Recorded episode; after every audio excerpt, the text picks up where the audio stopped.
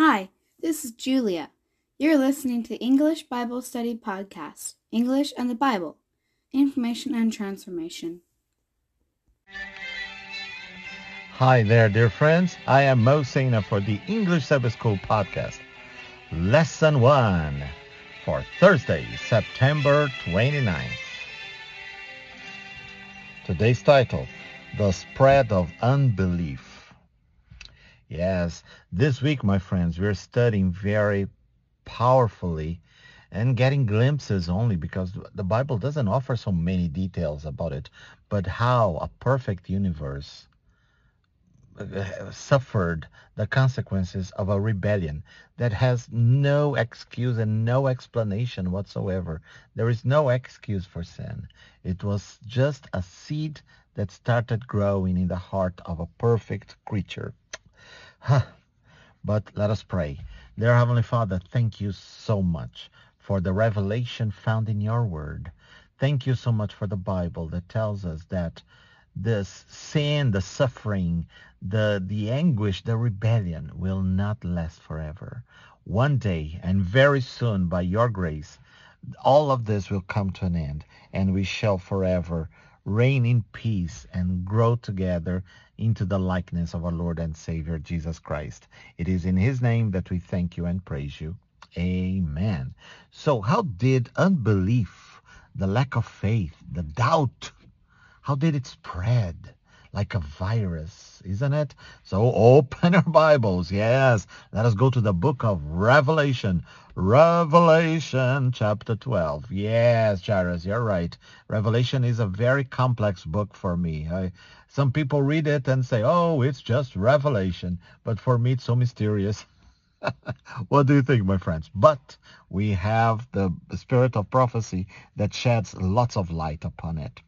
Well, the subtitle for Revelation chapter 12 is The Woman and the Dragon. I'm going to be reading from the NIV, the New International Version, but please feel free to use any translation that you prefer. Right, Elias? The Woman and the Dragon.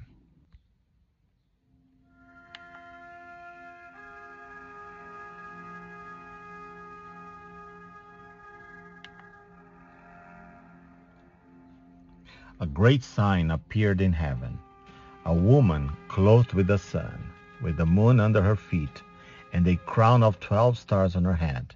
She was pregnant and cried out in pain as she was about to give birth. Then another sign appeared in heaven, an enormous red dragon with seven heads and ten horns and seven crowns on its head. Its tail swept a third of the stars out of the sky and flung them to the earth. The dragon stood in front of the woman who was about to give birth so that it might devour her child the moment he was born. She gave birth to a son, a male child, who will rule all the nations with an iron scepter, and her child was snatched up to God and to his throne.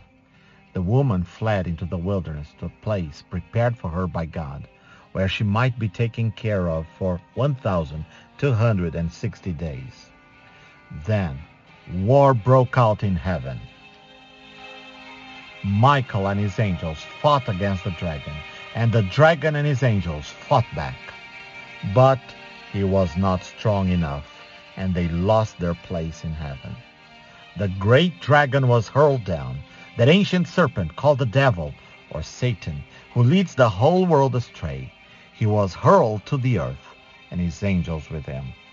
Then I heard a loud voice in heaven say, now have come the salvation and the power and the kingdom of our God and the authority of his Messiah. For the accuser of our brothers and sisters, who accuses them before God day and night, has been hurled down. They triumphed over him by the blood of the Lamb and by the word of their testimony. They did not love their lives so much as to shrink from death. Therefore rejoice, you heavens, and you who dwell in them. But woe to the earth and the sea, because the devil has gone down to you. He is filled with fury, because he knows that his time is short. When the dragon saw that he had been hurled to the earth, he pursued the woman who had given birth to the male child. The woman was given the two wings of a great eagle, so that she might fly to the place prepared for her in the wilderness, where she would be taken care of for a time, times, and half a time, out of the serpent's reach.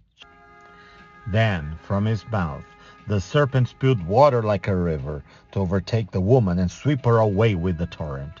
But the earth helped the woman by opening its mouth and swallowing the river that the dragon had spewed out of its mouth.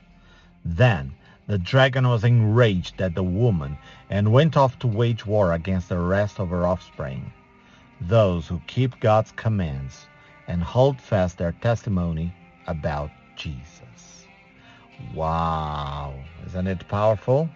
So, what does this chapter teach about the spread of the rebellion in heaven to the earth? Yes, I think that this um, chapter is giving a very clear picture of what happened in heaven, that war that broke out, and how the devil and his angels were hurled, hurled to the earth. Unfortunately, they should have been hurled to the moon or some other isolated place, lifeless place, huh? But uh, the plan of redemption was prepared. Wow, fabulous story, fabulous. Now, the lesson goes on saying, the fall of Lucifer was not a simple clash of conflicting ideas. No, no, no, no, no. Revelation 12 tells us that a major war broke out in heaven between Lucifer and his angels on one side and Christ and his angels on the other.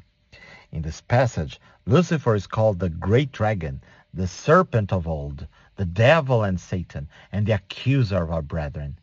Christ is referred to as Michael, which means who is like God. Based on the allusion to Michael, the archangel, some interpreters believe that he is only an, an, an angelic being. But in the book of Daniel, each major vision culminates with Christ and his everlasting kingdom, as the stone cut out without hands, as the Son of Man, as the Prince of the host and the Prince of princes, and as Michael the great prince. So as the angel of the Lord is the Lord himself, Michael must be the same divine person, that is, Christ himself. And isn't it amazing how the Bible complements each other with different questions that come up? Uh, different parts of the Bible will answer that. So you go from Revelation to Daniel, from Daniel to Revelation, and Acts and Exodus. It's amazing how this amazing book provides answers to all of our questions. Now, Revelation 12 provided a general overview of this ongoing controversy, which, one, began in heaven with the rebellion of Lucifer and one-third of the heavenly angels, two, culminated with Christ's decisive victory at the cross, and three, still continues, oh mercy, Father, against God's end-time remnant people. Reflecting on the beginning of this controversy, Ellen G. White explains that, quote, God in his great mercy bore long with Lucifer. He was not immediately degraded from his exalted station when he first indulged the spirit of discontent, nor even when he began to present his false claims before the loyal angels. Long was he retained in heaven. Again and again he was offered pardon on condition of repentance and submission. G. White, The Great Controversy, pages 495, 496.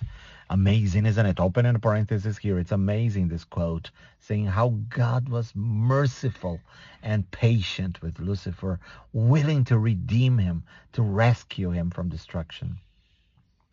We do not know how long that was that war lasted in the heavenly realms. Regardless of its intensity and time span, the most important aspect of the whole struggle was that Satan and his angels were defeated, and there was no longer any place for them in heaven. The problem, of course, was that they came here to the earth.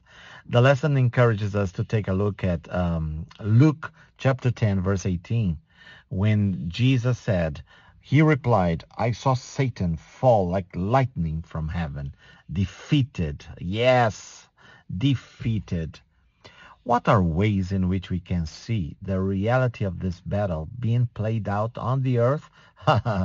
Just open your eyes or uh, open your ears to see that. And what is our only hope? Yes, what is our only hope to overcome our enemy in this battle. Oh, I'd like to refer to him as the enemy of our souls. Yes, but he's already defeated. Let us not submit to him. Shall we pray? Heavenly Father, oh, uh, after Satan and, and uh, the angels that followed him were shut out from heaven, we had to take the blow here on planet Earth. Oh, Father, you are so patient with uh, with us as well. And for 6,000 years, our planet has been suffering under the scourge, under the curse of sin. But you promise that in the right time, you will bring to an end. Father, hold us in your hands. Give us the strength, the grace, the faith to carry on and to be faithful to you because we know you are the victor. May the victor in us support us and give us grace so we will withstand the attacks of the enemy. In Jesus' name, amen. Wow, tough lesson and a very interesting approach this week's lesson about not creation itself, but about the how even the origin of sin started, right? Well, this is lesson one for Thursday, September 29th.